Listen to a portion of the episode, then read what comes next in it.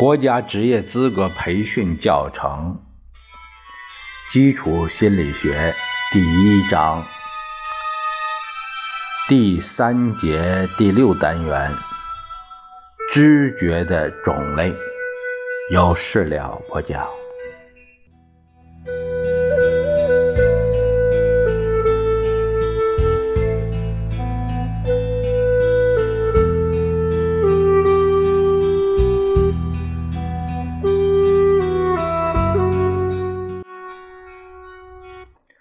今天我们来看一下这个时间知觉，因为下面要谈的几个知觉呢，就是篇幅比较短，所以一并就会讲下来。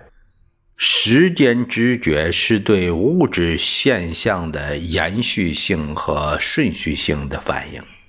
时间知觉的产生可以借助的线索包括。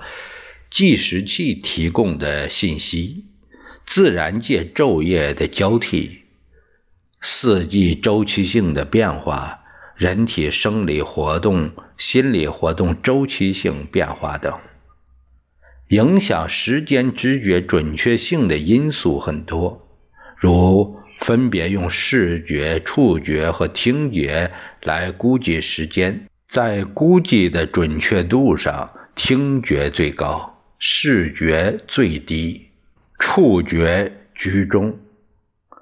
较长的时间容易估计短了，即产生低估；太短的时间容易估计长了，就产生高估。活动内容丰富，容易对时间低估；活动内容贫乏，容易对时间高估。对所发生的事件所持的态度，以及它所引起的情绪，也影响对时间的估计。例如，看一部吸引人的电影和在火车站等着接人，同样是一个钟头，在火车站站着等人，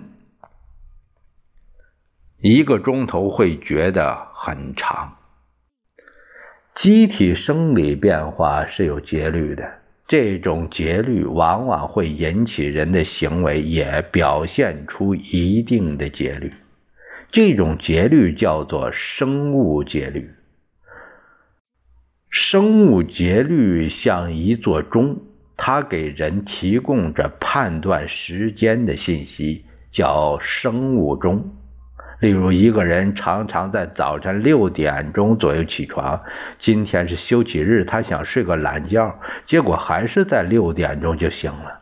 这是因为他的生活已经形成了习惯，生理活动的节律引起了他的行为，也表现出一定的节律，也就是生物钟起了作用。消化系统活动的周期变化。调节着人的进食行为，体力和精力的充沛与疲乏；调节着人的起居和活动，机体生理活动节律性的变化，像一座时钟，调节着人的活动，也给人们估计时间提供了依据。人类世世代代都是在。昼夜交替的周期里生活，人的生理活动和心理活动自然也会适应这种节律。所以，人的生理活动和心理活动的节律一般以二十四小时为一个单位。下面说的是运动知觉。运动知觉对物体在空间中的位移产生的知觉。运动知觉的产生需要物体的运动有一定的速度。物体位移的速度太快太慢，人们都不能知觉到运动。例如，能看到手表上秒针的运动，却看不到分针和时针的运动。光的运动速度是每秒三十万公里，人们却看不到它的运动轨迹。当物体的运动被知觉到的时候，就产生了运动知觉。这种运动知觉叫振动。有时物体在空间并没有发生位移，却能被知觉为运动，这种现象叫似动现象，又叫动静现象。比如说。沿着建筑物轮廓装饰那个电灯，第一盏亮完，第二盏、第三盏、第四盏，一盏接一盏的亮，看上去是一盏灯在沿着建筑物的轮廓跑，这就是四动现象。电影也是根据四动现象的原理制作出来。霓虹灯给人造成的动感，路牌广告制作中画面的变化，也都是四动现象的原理。夜晚看到月亮从云层里钻了出来，谁都知道是云彩在移动，但视觉的效果却是月亮在动，这叫诱导运动。荧幕上的一个亮点，本来它并没有运动，盯着它看时，有时会觉得它在移动。这是因为光点比较小，周围没又没有其他东西可以提供参照，容易产生这种自主的运动。四动、诱导运动和自主运动，都是把不动的东西看成是动的。实际上，它们都是视觉的运动错觉。下面个话题就说到了错觉。错觉是在特定条件下产生的，对客观事物的歪曲知觉。这种歪曲往往带有固定的倾向。从错觉的这个定义中，首先可以看到。错觉是一种歪曲的知觉，例如图这个幺幺四 A 啊，因为下面是画的图啊，这个他说到的是一个横线和竖线一样长，但是看起来就是横线短，竖线长，这叫横竖的错觉。还有一个两条线一样长，有一条加上了个箭头，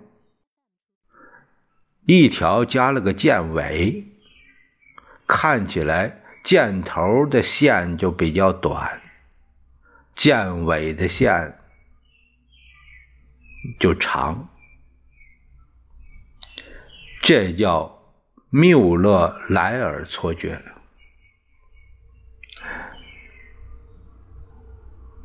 还有就是，就是两条对角线，两条对角线一样长，那看起来小长方形的对角线它就短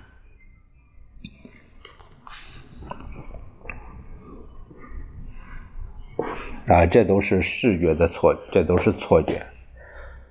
其次，我们可以看到。错觉所产生的歪曲是有条件的，两条一样长的平行直线看起来是一样长，不会产生线段长短的错觉。但是，把一条线段加上箭头，把另一条线段加上箭尾，看起来就不一样长。此时，想把它们看成一样长是办不到的。这就是说，只要具备了错觉产生的条件，错觉就必然会产生。通过主观努力是无法克服的。最后还可以看到，错觉所产生的歪曲还带有固定的倾向。无论谁看，他这个这个图，它就是。横短竖长，不会有例外。这说明错觉是客观存在的，它是有规律的，而不是主观臆测出来的。错觉有很多种，上面我们所说的都是线段长短的错觉。呃，还有一些就是被遮挡。你像这个有一个图是被遮挡的一条直线，看起来上下错开了。下面是又举了几个例子，就是呃，我们看到呃这个螺旋曲线的图形，实际上它是一个个圆圈组成的图形。你要是用一只手的手指指着某一个点，沿着这个曲线移动。你会发现，这个手指最后走到一起，手指走的是一个圆圈还有这个像放射状的线条，它的背景上的两条直线看起来它是弯曲的，啊，这个都是线条方向的错觉。还有本来是一样大的两个圆，因为围绕着不同面积的圆，看起来不一样大了，就是外面。套起来一个大面积的圆和再一个那个同样是两个圆，那个套的比较小，范围比较小，面积不一样，那里面那个圆呢就显得啊小多了。原来是一样大，这样像这样一画呢就显得小多了。这是面积大小的错觉。不同感觉器官之间的相互作用也会产生错觉。两个大小不等、重量相等的木盒，掂起来觉得小的重，大的轻了。形状大小影响了对重量的判断，这叫形重错觉。眼睛看着台上做报告的人，觉得声音是从讲台上传来的；低下头来看不看做报告的人，又觉得声音是从后边扩音器里传过来的。这就是视听错觉。每一种错觉的产生都有它特殊的原因，不能用一些原因来解释所有的错觉。错觉在现实生活中有广泛的应用。电影、电视的特技镜头、张贴广告的动感、霓虹灯的变换效果等，都是应用错觉的例子。错觉有时也会给生活带来消极的影响。你比如，海军航空兵在海上做翻转飞行时，离心力的作用使飞行员觉得他仍是坐在座椅上的，并没有头朝下。就会把天和海看错了，发生倒飞错觉，这是很危险的。此外，飞行训练的时候就要特别增加防止倒飞错觉的项目。我们下一节会聊到第四节记忆，我们下一节再会。